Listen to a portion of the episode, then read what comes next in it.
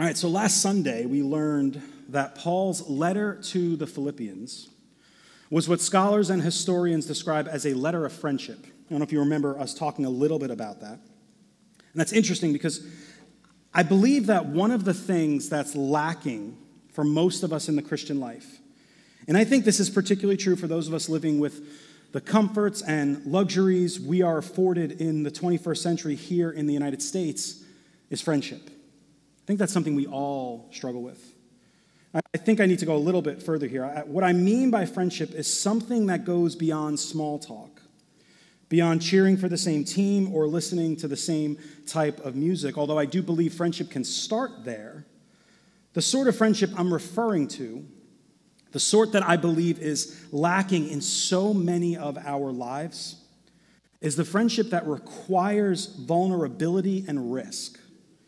It's the sort of friendship that gives of oneself for the sake of the other, the sort of friendship that jumps into the ring with you when life has you backed up against the ropes.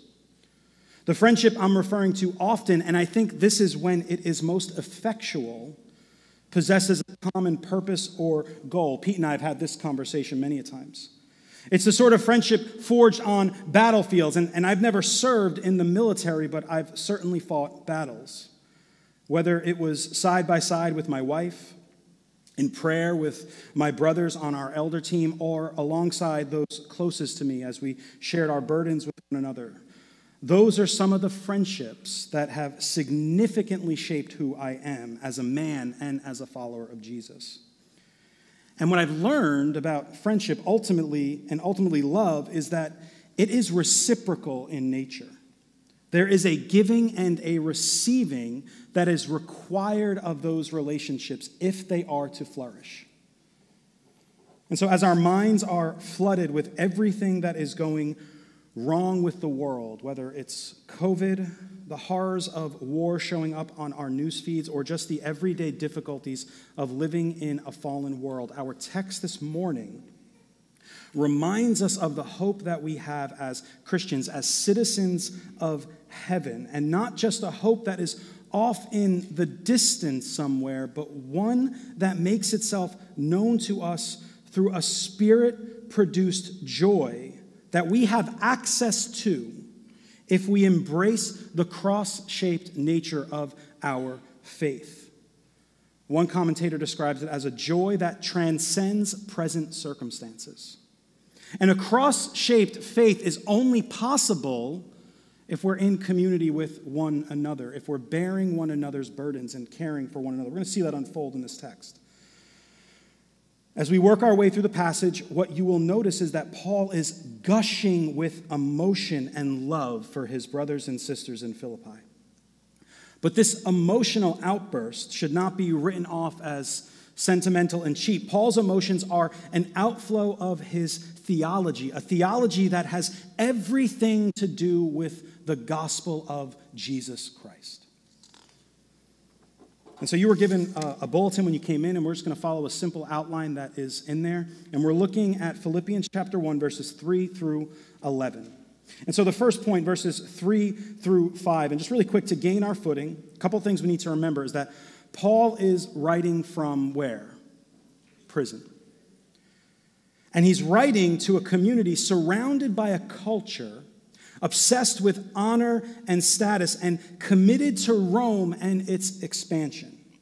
And so let's take a look here, verses 3 through 5. It says this I thank my God in all my remembrance of you always in every prayer of mine for you all, making my prayer with joy because of your partnership in the gospel from the first day until now. So, a couple of observations that kind of jump off the page. Paul is expressing his gratitude for the Philippian church. He's letting them know that whenever they come to mind, he's immediately filled with thanksgiving. I'm sure some of us have people in our lives that do this. When, when you think of them, you just, you're just flooded with joy and thanksgiving.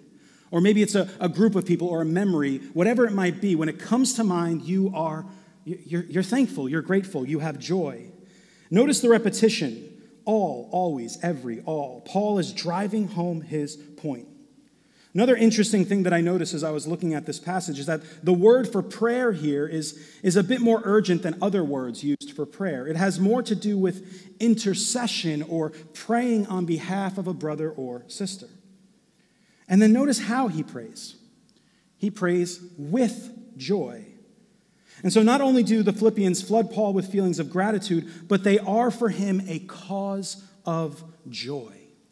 A cause of joy. And so, what we all might be asking at this point why do you love these people so much? Like, what is it about these people? What is it about this church that brings you such joy, that fills you with gratitude? And, and the beautiful part is that he answers this question right there in verse 5. There's a little word, it says, because, because of your partnership in the gospel. When, when did this partnership happen? It happened from the moment he set foot in Philippi and, and made that connection with them until the very day that he's writing those words. From the first day until now. And so Paul is grounding his joy, his thanksgiving, his love for this community of faith in the fact that they have partnered with him in the gospel. They're on his team. And that partnership was not a one time event, but rather it was one that persisted from day one and is ongoing. So, what's the point? The relationship between Paul and the church in Philippi is one that has been built upon a foundation of shared ministry, mutual benefit, and as we'll see in a few minutes, a common experience of the grace of God. But first, what does Paul mean by partnership in the gospel? What's he getting at here? What's that, what's that phrase mean? Well, first, this absolutely has something to do with the financial support that the Philippian church gave to Paul. A sacrificial gift, as we learned about in 2 Corinthians 8 just a few weeks ago, a sacrificial gift that was given when they really didn't have the money to do so. Paul knows this and he's grateful for it. He recognizes the sacrifice that they made for his benefit. So, this letter has a lot to do with Paul thanking them for a particular thing that took place, a gift that was given in space and time. But there's more here than just a one time financial gift. This partnership is ongoing. Remember, it was from the beginning until now. And so, from day one, what do we know about this church? Well, Lydia opened her home to Paul and Silas from day one. They were involved. And this church continued after Paul left, which means that this was an active church, living out their faith, proclaiming the good news of Jesus. And as we'll see in just a few minutes, Paul and the church at Philippi are fellow sufferers. Are fellow sufferers, right? There's something about going through something difficult with others and there's something about knowing that another group of people have gone through similar things that you're going through. There's, there's some, sort of, some, some sort of fellowship there. There's some sort of partnership there when you know other people are going through the things that you're going through. You resonate with them a little bit differently. But there's more. They are partners in the gospel, that word, that's a key term, which means they're partnering in something that serves as a disruption to the powers that be. As one commentator puts it, the word itself, gospel, represented a pointed challenge to political and religious claims about the emperor, particularly in an imperial colony like Philippi. In other words, to use words like gospel and Lord in a Roman colony was to say something that would have been fully understood by anyone in earshot. And both Paul and the church experience the consequences of those claims. See, when Paul says gospel, when he says good news, and he points to the person and work of Jesus, and he says Jesus is Lord, we've said this a couple of times. What he's saying is Caesar is not.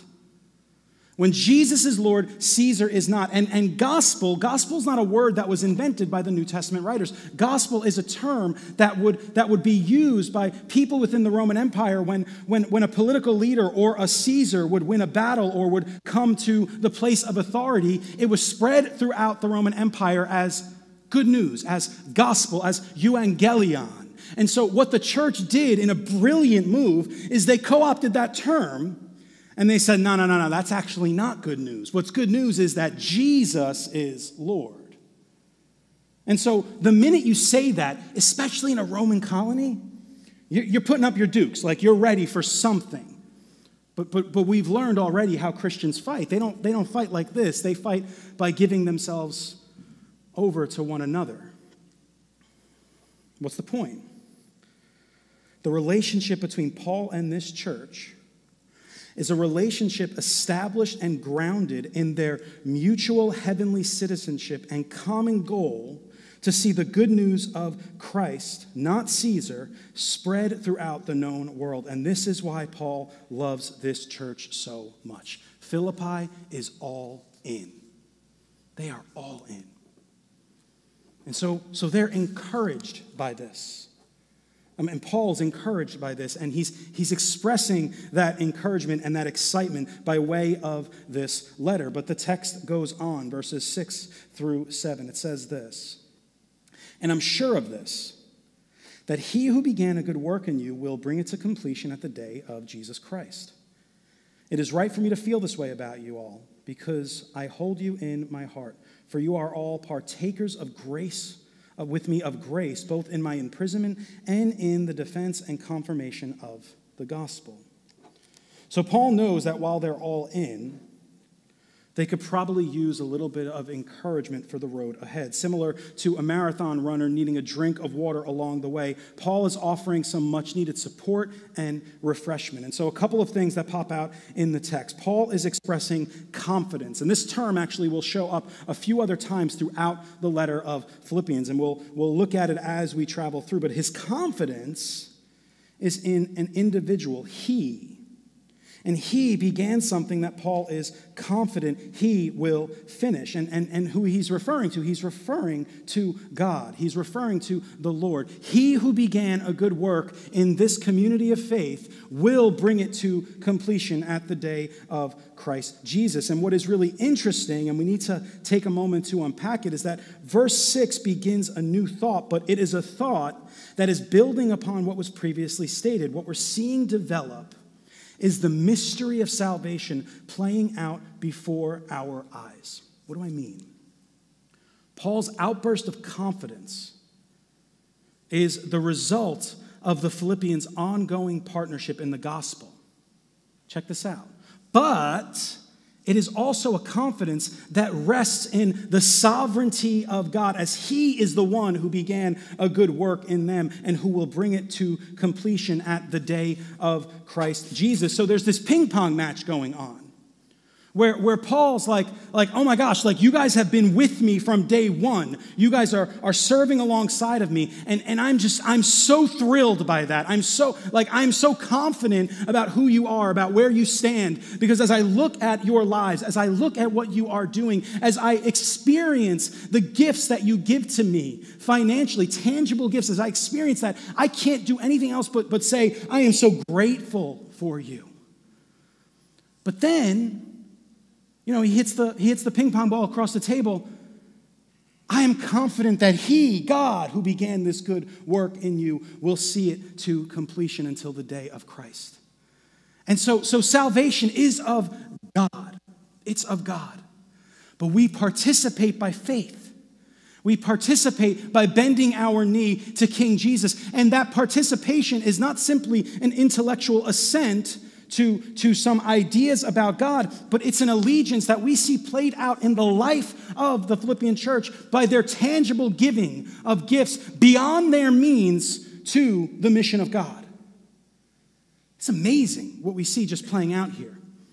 That Paul is so overwhelmed with joy because he sees faith in action and he knows it's wrought by the Holy Spirit of God. There's a participation. We share together in the life of Christ by loving God and loving neighbor. text continues. To read verse 7 again. Um, it is right for me to feel this way about you all because, and again, right for me to feel this way about you all. Again, this is about the Philippian church, about the corporate body of Christ. Because I hold you in my heart. For you are all partakers with me of grace, both in my imprisonment and in the defense and confirmation of the gospel. Paul is further explaining the reasons for his confidence that God will carry the Philippians through till the end, while at the same time holding on to them in his heart as he is most likely awaiting trial.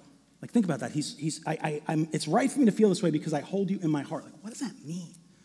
Like, Paul, what are you talking about? Like, are you just like being gushy? Like, what do you mean by that? I'm reminded, um, if, if you've seen the movie, I'm reminded of William Wallace at the end of Braveheart. He's gripping his deceased, deceased wife's handkerchief, right? Symbolizing that he had her with him throughout all that he went through. And as, and as he dies, he drops the handkerchief. That's similar to what's going on here. Paul's saying, like, like, I'm holding on to this memory of you guys. Like, you guys are with me. And we've experienced this, right? When, when we're going through a difficult time and, and someone reaches out to us and says they're praying for us, what, what does that do for us? That gives us encouragement, right? It lets, it lets us know that, that someone's in this with me. Now, what about if that person comes and sits with you while you're going through that? Well, that person might be a little bit more invested. This is not to discount the phone call. By all means, if that's all you can do, a phone call. But what about that person that sits with you and stays with you? What about that person that regularly writes you a letter? What about that person that, that maybe, maybe purchases groceries for you when you're in a tough spot and they just show up on your front steps? That person's with you in the midst of the difficulty. And you, and you hold them in your heart. That's what Paul is getting at here. And, and what we see playing out in, in Braveheart is that he, he's holding his, his deceased wife wife in his heart, but with, through, through something, through a tangible item. And, and we've done that. we we have things, things that maybe we remember a, a loved one by, a, a special watch or a ring or, or whatever the case may be that we remember someone by. That's kind of what Paul is getting at here. I hold you in my heart. Notice the bonds of citizenship, the mutual love and affection, the reciprocal nature of this friendship. Paul is showering them with the hope of the resurrection while clinging to them in the midst of his trials and suffering. This is a give and take relationship. This is not a one sided relationship. Paul has given them the gospel. Paul has planted this church. In return, these people are sending him gifts. They are regularly praying for him. There's been visits. We know that there's been visits between these two churches and these two parties. They are partakers of grace, they're in this together. They are fellow prisoners, fellow sufferers. There is solidarity, a camaraderie that Paul is expressing, one that is birthed through the spiritual battles they have fought together and will continue to fight. And so, what's the point? The salvation we possess is of God. And that is where our confidence lies. But that confidence will lead us to pick up our crosses together as the people of God and to enter into one another's suffering, which is where those bonds are forged. This takes both time and work. This, this takes sticking it out. This takes sticking it out even when things get difficult in relationships and friendships, because that's where the bonds are forged. It's in the difficulty. Deanna and I were talking about this last night. We were talking about how, how, how marriage is, is such an interesting thing. And, and we have the type of marriage where we're very, we're friends. Like we're, we're good friends. We like to hang out. Like we have a good time together. And it's interesting because we had some difficult times early on in our marriage, things that we experienced, and, and, we, and we saw it through. We saw it through. And, and as a result of seeing it through, there was a bond that was forged. And the more you see things through with another party, the deeper those bonds are forged. I'm one of my best friends, I've known him for over 10 years now. He knows everything about me, and I know everything about him. I call him when I'm struggling.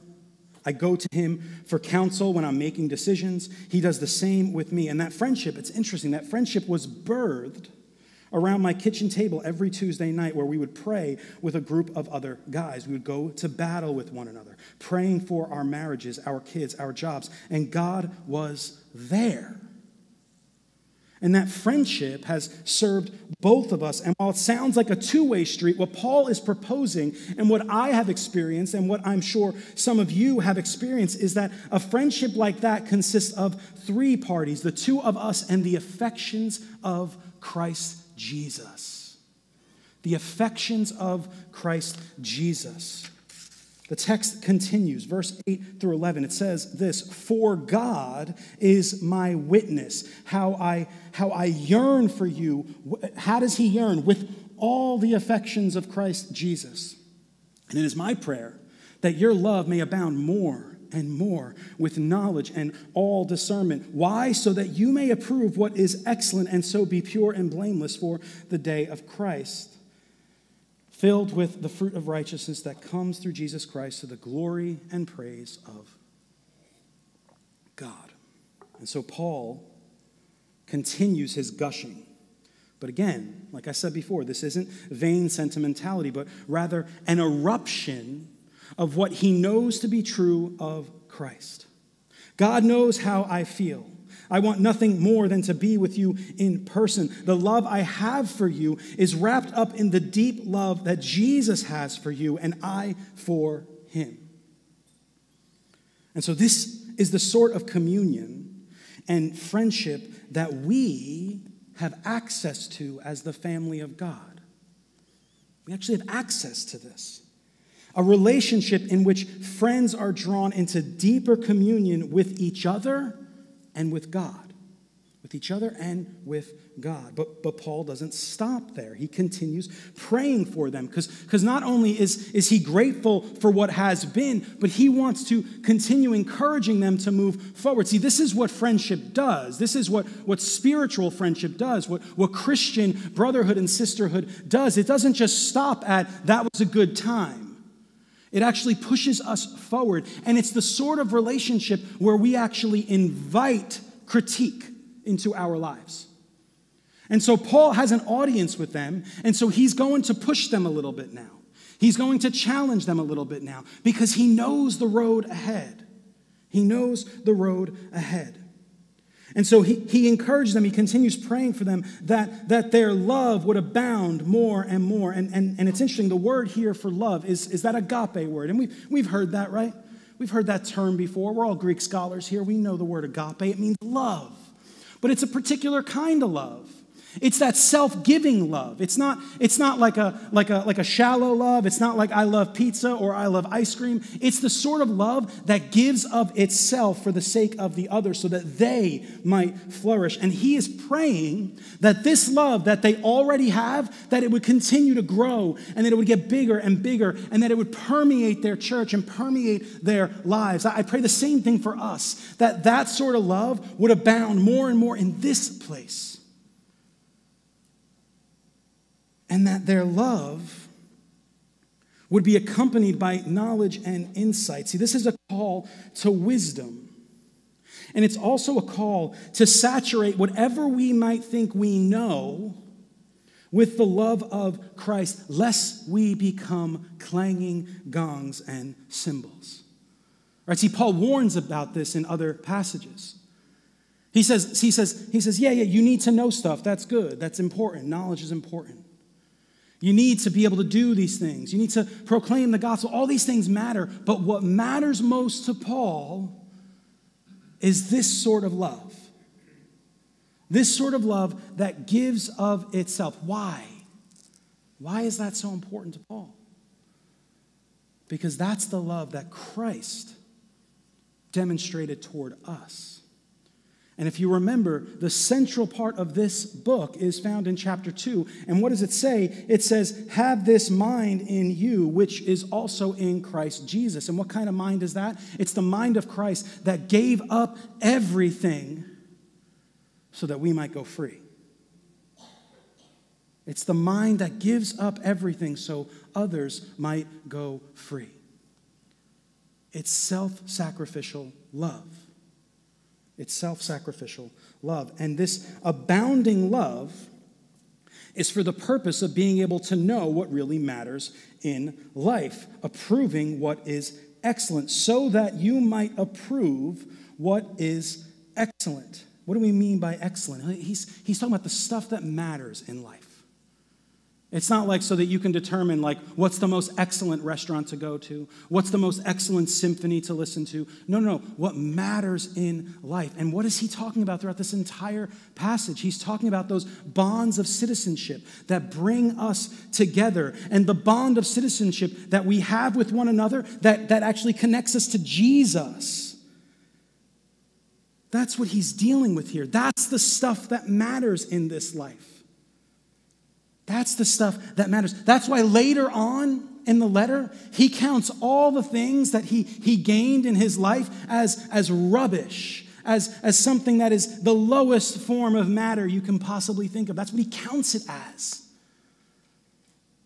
When compared to the surpassing worth of knowing Christ Jesus, my Lord.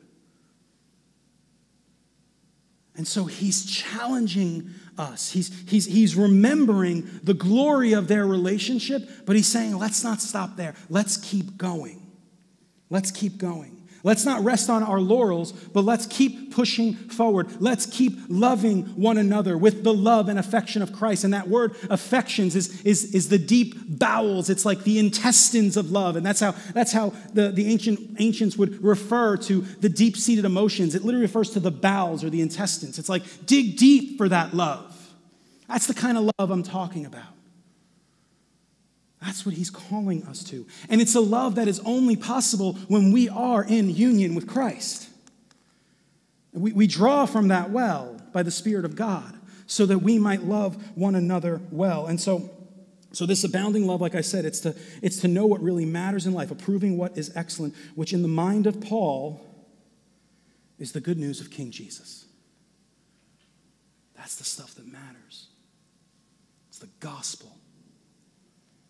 It's the good news that Jesus reigns on high that he lived, that he died, that he was risen for our sins. We are forgiven because of that. The new the world is being made right as a result of that. And one day when he returns, which he talks about here, the day of Christ, one day that that that re, that that thing that we've been reading about that we've been we've been longing for will come to fruition. Every tear will be wiped away. No longer will we have to worry about wars filling up our newsfeed and suffering because we will be in the presence of Almighty God. But in the meantime, may your love abound more and more and more. Redeemer, let that be true of us that we don't major in the minors, that we don't get distracted by the so many things that are, are distracting us and trying to pull off, us off course. God wants us to remember the things that matter, what is excellent, the things that are important in this life. That is the gospel and the love we have for one another. Remember, what does the gospel do, right? It breaks down the dividing walls of hostility between us and God and between us and one another. It's a beautiful thing that this good news does for us. We need to embrace it. We need to walk in it. We need to wrestle with it. We need to encourage one another with it. We need to call one another out when we see someone going down a different path, saying, No, no, no, that's not the love of Christ. That's not the gospel. Come back. Reminding us of what is important. Paul is convinced that God will see them through, while at the same time, he is encouraging them to stay the course. And the way they are to stay the course is by continuing down the path of self giving love and gospel partnership. Self giving love and gospel partnership. And so this passage, it closes by drawing our gaze toward Christ, filled with the fruit of righteousness that comes through Jesus Christ to the glory and praise of God. This life that the Philippians are called to live is a life that will lead them into the promised land, the day of Christ. It is a life that will leave them pure and blameless. As, again, it's a participation. God is the one that cleanses us, but we work out our salvation with fear and trembling. That passage is coming up. It is a life that will leave them filled with the fruit of righteousness. And it is a life that is only possible because of the person and work of Jesus Christ, which is why God is given the glory and praise. Again, that ping pong match is coming back at us again. There's all this language about things that, that we're doing, that we're participating in, but then he says it filled with the fruit of righteousness that comes how? How? Through what? Through whom? Jesus Christ. That's why he gets the praise and glory. Yeah, we, we do stuff, right? We're going we're gonna send money to the Czech Republic to care for Ukrainian refugees. Right? That's beautiful. That's a wonderful thing. And, and God's going to get the glory. But why is God going to get the glory? Because it's the Spirit of God working in us that actually gives us a desire to do that. That's why we, we do the things that we do because God is at work. Remember, He began a good work that He will bring to completion. We participate in that good work by faith, trust, and allegiance to Almighty God. And so, as we close, this passage is an encouragement for us. It's an encouragement because the confidence we have is in God. He is the one who will see us through, who will complete what he started in us. It is also a challenge. Paul and the church at Philippi are in this mutually beneficial relationship, one that is steeped in the affections and love of Christ. And they exist for the good of one another, the proclamation of the gospel in both word and deed, and ultimately to the glory and praise of God. And what is so incredible, what we wouldn't expect because of how we've been trained in this world of individualism and self promotion, a world eerily similar to that of Rome, is that what happens when you give of yourself for the good of your brothers and sisters and the glory of praise and praise of God is that we experience the blessing and joy of being deeply bonded to one another in Christ. It's actually amazing how that works in, in this upside down kingdom, when you give, you receive. When you sacrifice, you are blessed. And, and, and we need to be careful that we don't, we don't over realize that blessing. This doesn't mean that, that if, I, if, I, you know, if I give to the pot, like God's going to increase my wealth tenfold, a hundred. That's not, that's not what I'm talking about. That's not what I'm talking about. And I know we've seen preachers say things like that. That's not what I'm dealing with here. What I'm saying is that as we give of ourselves, our, our, our affections for Christ grow and deepen. Our walk with God deepens. We become more and more like Christ. That's the goal, folks. That's the goal. That's where, that's where we're taken. I use, I used the word with Cheryl this morning. That's our eschatological trajectory, right? I've been wanting to say that.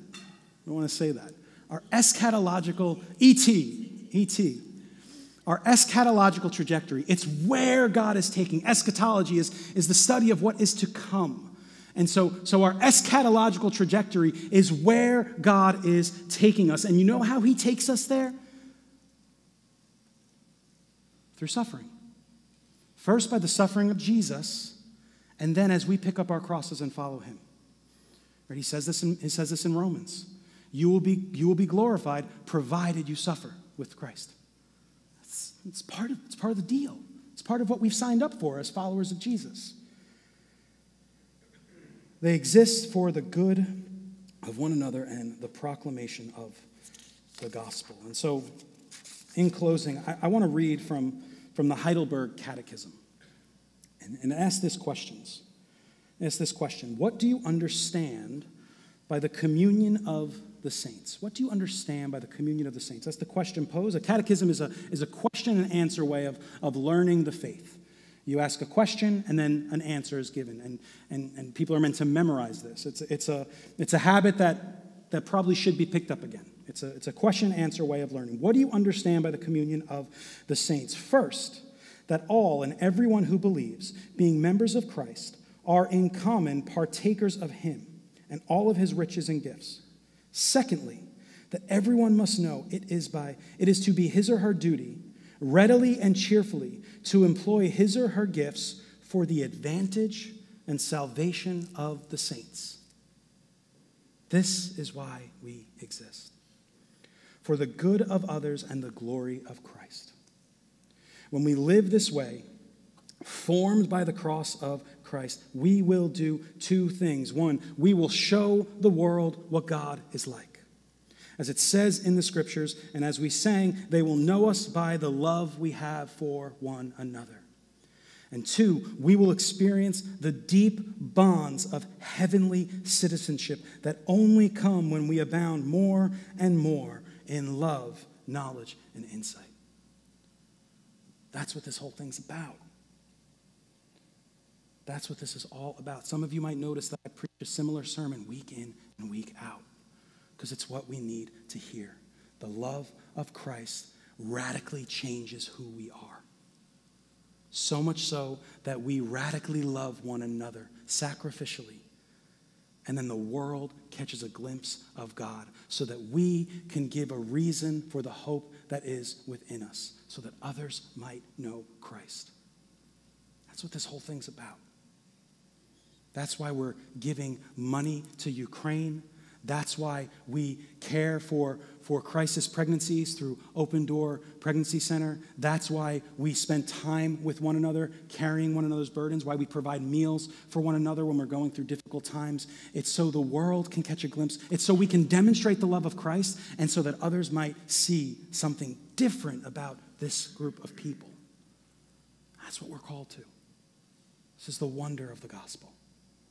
Breaks down barriers breaks down barriers between us and God and between one another. This is good news, Redeemer Fellowship.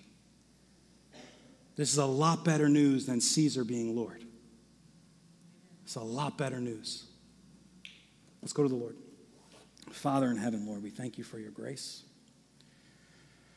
And we thank you for your love and for your mercy, how you care for us, how you meet with us. That the love you have for us is, is perfect, Lord God. I pray that we would allow our love to abound more and more, Lord God. That we would be filled with the fruit of righteousness, Lord God. That we would fight the good fight here in Toms River, New Jersey, Lord God, loving one another, loving you, sharing together in the life of Christ. God, we love you so much. We thank you for the cross, for the resurrection. It's in Christ's name we pray. Amen.